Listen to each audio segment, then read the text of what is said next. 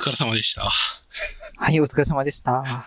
というわけで、あの、本編収録後のアフターショーという形をですね、ちょっとやりたいなというふうに思っております。はいあの、アフターショー、まあ、あの、本編収録後のですね、あの、一応本編はテックに関する話という縛りを一応してるんですけど、アフターショーは特に何もなく自由気ままに、えー話すというのがテーマで、大体なんか本編より長いんですよね、今の。むしろそれが本編ではという風になりつつ、合ってりなかったりですね。なるといいなという 感じで、えー8月、まあ、上旬ということで、そうですね。東京は、なかなかしんどい空気をそうですね。あの、僕もニュースでよく見てます。はい。実際、なんか、身の回りで変化とかってありました？ゴダンさんの周りで。自分の周りの変化はないですね、正直。うん。なんか、まあそもそも外に出ない子守だからわからんという話と、やっぱし、あの、緊急事態宣言の効力自体が弱まってるというか、なんか人によってはあれ今緊急事態宣言中なんだっけまである始末なので、うんやはりなんか慣れというものが発生してしまってるんだろうなという気はしますね。。まあ、そうですよね。うんうん。まあだから、まあワクチン早を打って、まあワクチンで、まあ完璧に防げるわけじゃないですけど、うん。打って、まあ、お仕事ぐらいは安心していけるぐらいになりたいですよね。そうですね。ワクチンどうですか？広島。広島ワクチン事情。あのー ようやくあれですね、打てるようになりましたね。あの、ちょうど先日予約が取れまして。打てるようになったっていうのはあれですよね。20代、30代のって話ですよね。そうです、そうです。もう高齢者は大体打ってるのかな？あの、僕の知り合いとか、あの、いわゆるおじいちゃんおばあちゃんとかも、もう打ち終わったみたいな話とかは、もう6、7月ぐらいで聞いてるので、はい。ようやく、あのー我々にも回ってきたかという感じですね。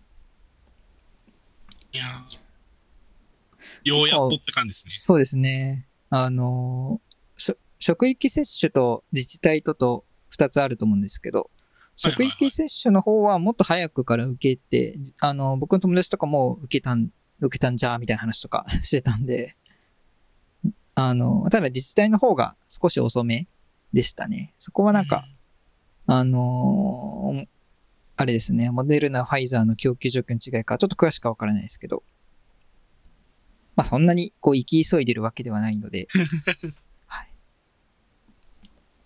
はい。うのと、フルリモートワークだと、職域接種、あのー限界ある問題は、あの、うちに限らずありそうですね。こう、遠方で住んでる人はまあ。ねまあ、フルリモートだからちょっと後でも一緒みたいな感じはあると思うんですようね。ん。まあ別にそれはそうだしっていう。うん。自分もちょっと職域、まあけど自分は都内に住んでるんで、まあ職域受けるんだったら受けるかと思ってましたけど、別になんか外に出る営業さんとかの方を優先してもろてという気持ちにはやっぱありましたね。うん、まあそうですよね。うん。まあ言うて自分もちょっと撮影で出るんで、打てるもんなら打っときたいという話はあうんるんですけど。まあでもうん、逆にこう、フルリモートというか、遠方住んでる人から、身からすると、こう、なんだろう。こう、新しいツール導入したりするときとか、あの、なんだろう、こう、営業さんに連絡したりできるじゃないですか。新しい SaaS 検討したりとか。そういう打ち合わせが全部オンラインになったのは非常に いいなと思ってまして。ああ、いいですね。訪問とかはやっぱなくなりましたよね。そうなんですよねわざわざ会社行かずに。はい。それはすごい助かりますね。助かってますね、実際。結構面白いなと思ったんですけど、なんかツール系のなんか操作画面とか見せてもらうの、オンラインの方が体験良くないですか？いや、絶対いいと思います。だから、要は画面共有ですよね。そうです、そううです。ん。なんかわざわざなんか PC こっちに向けて、なんか逆手でなんか、おぼつかない手で、ここはここをクリックしてするとですね、みたいなことをやられる人は、えー画面共有見えてるでます、見えてますでしょうかとか言われながら、あ、ここはここで、みたいなことを、なんかスムーズにやってもらった方が、ツールの説明とかの体験はめちゃくちゃいいなと思いました。うーん。ただまあ、リテラシーのこう、高さ低さにもよると思うんですけど、こう、画面共有してもらっても見ただけじゃわからない、伝わらないっていう人も多分言っていて、まあなんか IT 業界というよりかは多分それ以外の業界でより顕著に出てると思うんですけど、こう指さされないとそもそもどこを押したらいいかわからないみたいなこともあると思うんで、なんかその辺がちょっとかゆいところはあるんだろうなという気はしますね。そうですね。実際に触る体験ができないのは逆に痛いですよね。うーん。あの、物理的に。そうですね。確かに、カスタマーサクセスさんとか、そそうですよね、こう、勉強会とか、そういうレクチャー会とか開いて、実際にこう、ユーザーが触るのを、まあ、目の当たりにして、なんかそこでこう、ある意味、ユーザーの、こう、ユーザビリティテスト的な感じなのを兼ねてるっちゃ兼ねてるというか、ここで、こう、困ってるユーザーさん結構多いんだよね、みたいな、フィードバックをまた、プロダクトチームに還元して、改善するっていうのが、なんか、やろう思えばできたと思うんですけど、なんかその辺が分断されてる感はもしかしたら、オンラインだとあるかもしれないですね。うーん。まあ、やっぱ一挙一旦なかなかうまくいかんところだなと思いうます。ーん。いやー、まあ早く2回目打ってフルワクチンになって、そうですね。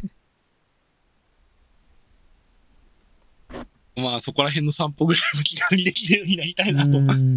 思う次第でございますう。んちなみになんか広島の方ってどうですか？なんか外に出てる人というか、もちろんなんか広島、今日8月の6ということで、なんかコメントしづらい日でもあるとは思うんですけど、今日は僕実は家ずっと困ってたんで、外の状況はわからないですけど、ここ数日は、あの、そんなに、なんて言うんでしょうね。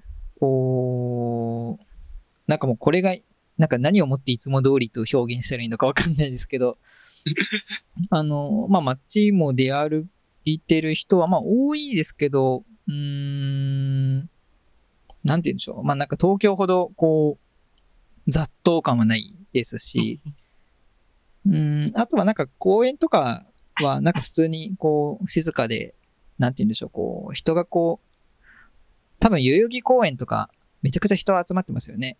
休日とか。ああ、行ってないからわかんないけど、いっぱいいるでしょうね。っていう感じではないと思いますね。その、あの、実際東京の公園どうかわかんないですけど。いいわゆるこうレジャー的な感じでこう、こう都心だと限られるじゃないですか、場所が。そうですね。なんで、こう、ちょっと、こう、河原で集まってって同じように思った人がめちゃくちゃ集まって、ゴミゴミっとしちゃうみたいなことはあんまりないかなと思いますね。うん東京は結構人いると思う。自分なんか、深夜とかに徘徊するの好きな人間なんです人がいない。うん。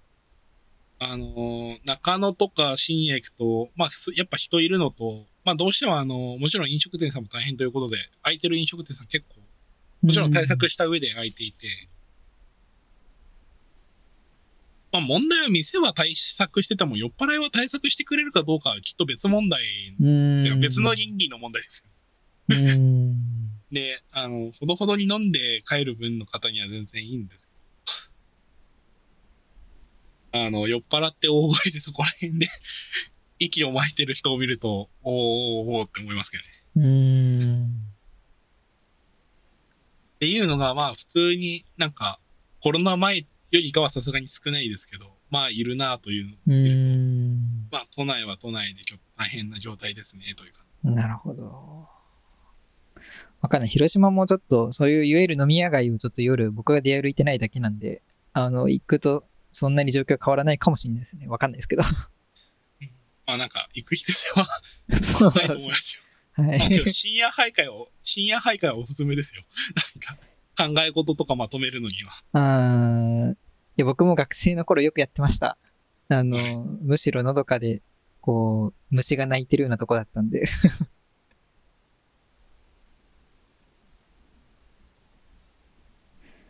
まあなんか、ちょっとワクワクしますよ。人がいない街中とか。うん。人が誰もいない空間というのは。そうですね。うん。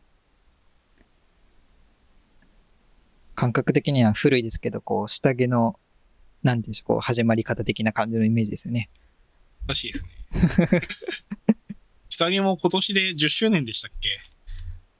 そんなに経つんですか？確か。僕、下着、あれなんですよね。実はあの、PSP 版しかやったことなくって、あんまりアニメとか置いてないんですよね。ちなみに、シュタインズゲートスタートは2009年らしいっすよ。ほー。じゃあもう10年余裕で経ってますね。へえ。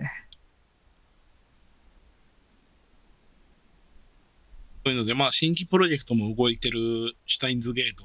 うん。まあ、けどなんか、一回 PSP でやったら基本的にはなんか、大丈夫だと思いますよ。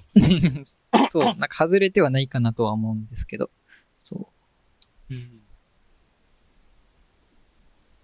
まあ、なんか、あえてね、シュタインズゲートゼロとか、そうですね。外伝系が、まあなんかコンテンツとして残ってますよ。うん、そうですね。そうそうそう。そうなんですよ。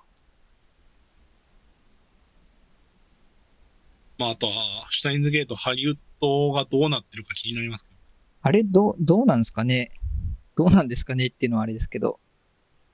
実写版シュタインズゲート。うん。あれはなんか、いわゆるゴナンさんの近くの界隈だとどういう評価なんですか？いやー、どうなんでしょうね。そもそも話に上がらないという。ああ、そうなんですね。なんか、いや、なんか、まあ、これめんどくさいオタクの話をしますんで、はい。するんですけど、めんどくさいオタク的にはやはり見てからじゃないと評価は下せないという、まあそうですね。あの、まあ、めんどくさいオタクじゃなくて普通の一般人でもそうだとは思う。うん なんか見る前から否定をするのは違うかなと思いつつ、やはりオタクとしてはドラゴンボールとか、うん。あのーなんかちらつきますよね。うん。3億かけて作ったってな何物入りの映画が大爆死したやつとか。あの、どれとは言いませんけど。これは、あまあ、あの、僕はデビルマンは好きですよ、実写版。その話も以前、社内で上がりましたね。しましたね。あの、実写版デビルマンはいいぞっていう。うんあの、一人で見るのはやめた方がいいと思う。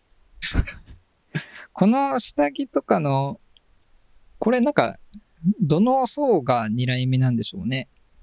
海外層じゃないのかなと思あってますけどね、ー純。粋に。なんか、どうなんですか別になんかオタク、実写版あんま見ない人みたいのは結構いると思う思うんですけど、うんだからといって嫌いな人はあんまいないと思うんですよう。ん。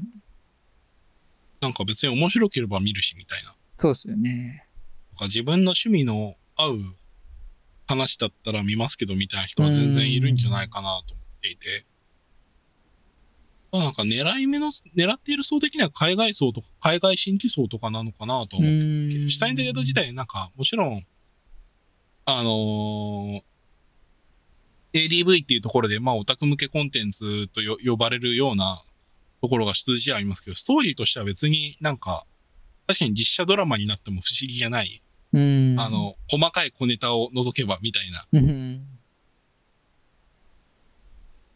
なんで新規層狙いなのかなと思ってます。うん。まあ、そう見ると、なんかどんな感じでこう作られていくのか気になりますね。気になりますね。個人、実写版の話だと、ちょっとは、それますけど、カーボーイビバップっていう私が好きな、うん。うんうんあのーアニメがあるんですけど、あの、それもちょっとネットフリックスで実写版が決まっていて、うん。へえ。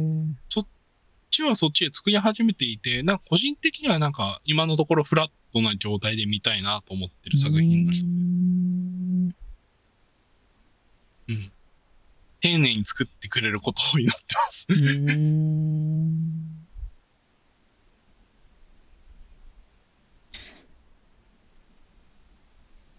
いいですね。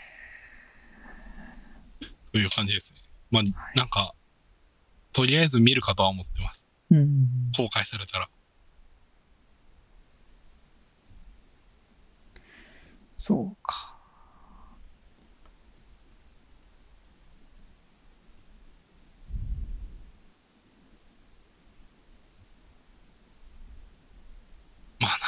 いい加減なんか、ティザーとか、イメージ的なやつ、見てえなって思いますけどね。うーん。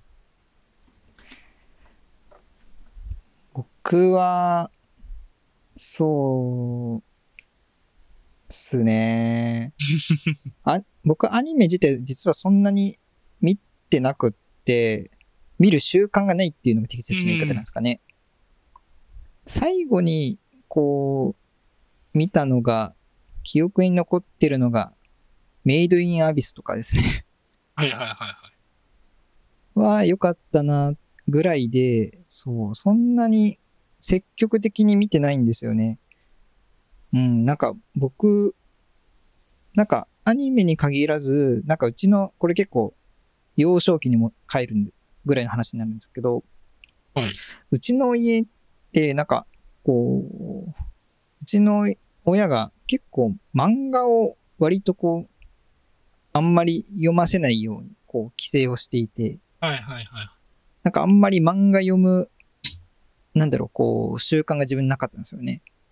まあアニメはちょろっと見てたんですけど、こう、いわゆる、なんだろう、こう、欧米の、その、なんだろう、カートゥーンネネットワークとかで配信されるようなアニメが多くって、いいわゆるこう、日本の、こう、ドラゴンボール、ワンピース的なのを結構飛ばしてるんですよね。うんで、ジャンプなんかも結局読まないで来てしまったので、ね、あの、前も話しましたけど、エヴァンゲリオンも履修してないんで、こうちょっといろいろとこう、失ったものを取り返さないといけない状態になりつつ、あの、はい。そう、だから、そうなんですよね。こう、うん、そこが最近の悩みですね。今から、なんか新しい目で見れるというのは、それはそれで幸せなことだと思うんで。まあまあの、これよくわからないオタクのひがみですけど、あの、エヴァの劇場版完結した状態から見れるのは結構いいと思いますよ。なるほど。あの、オタクエヴァの、エヴァが完結するまで、あの、何年待ったんでしょうね。そうか、確かにそういう見方できますね。はい。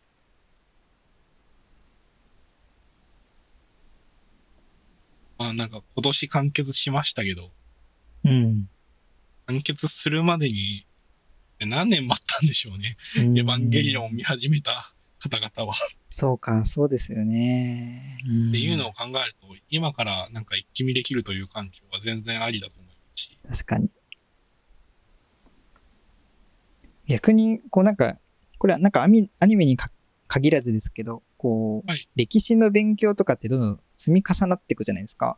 ああ、そうですね。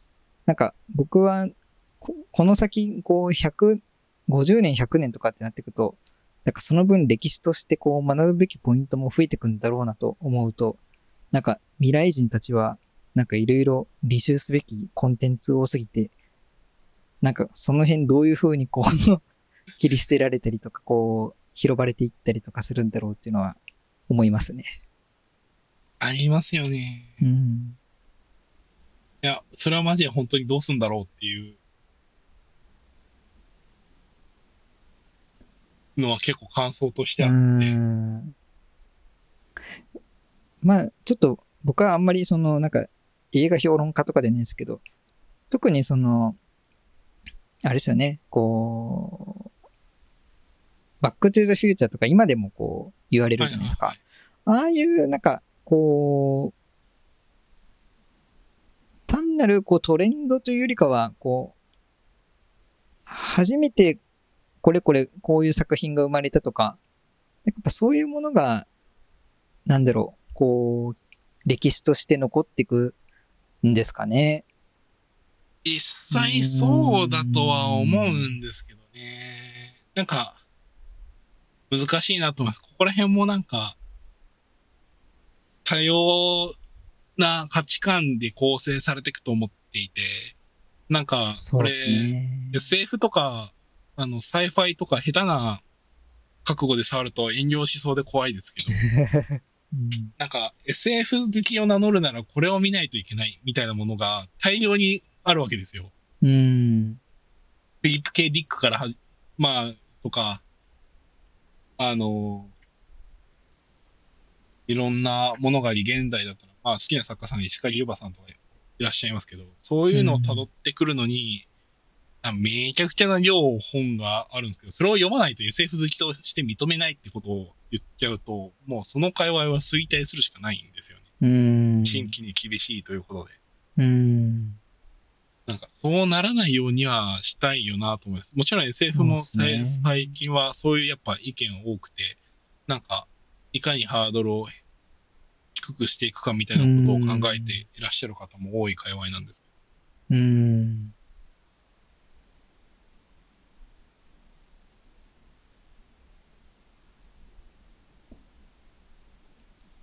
まあけど純粋にこれ学校の歴史どうすんの今後みたいな話ちょっとありますよね。1000年後う。ん1000年後人類に残ってるか謎ですけど、いや地球が滅んで宇宙世紀になってる可能性すら。ーうん。100年先ですらわかんないですからね。わかんないですようね。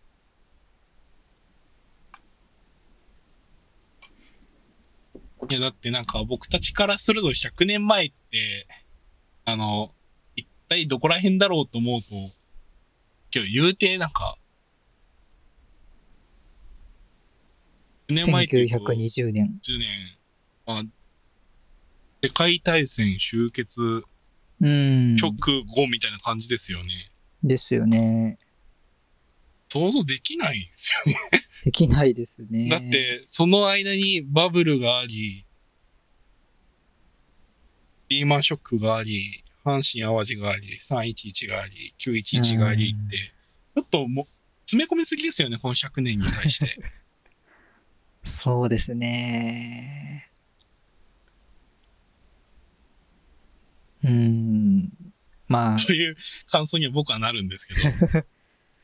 そうっすね。まあおそらく、まあ今後多分自動運転がリアルに普及というか定着するまで多分100年で定着はするとは思うんで、うんうんなんかそこがその次のなんて言うんだろう、世の中をこう変える大きな動き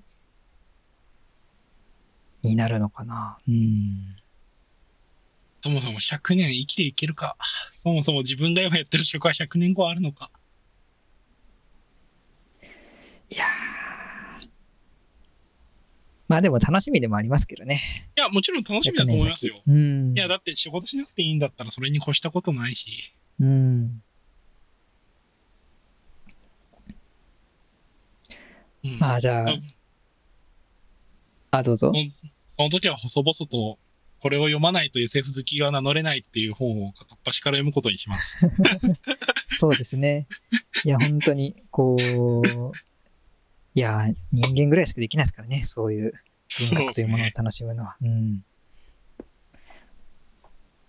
まあいい時間になりました。今日はもう、ここら辺で業務終了にしましょうか。そうですね。はい。はい。いや、今週も一週間お疲れ様でした。はい、お疲れ様でした。そう、金曜日の夜に撮ってるんでね。はいあ。そうです。金曜日の夜です。そろそろ酒を飲みます。そうですね。はい。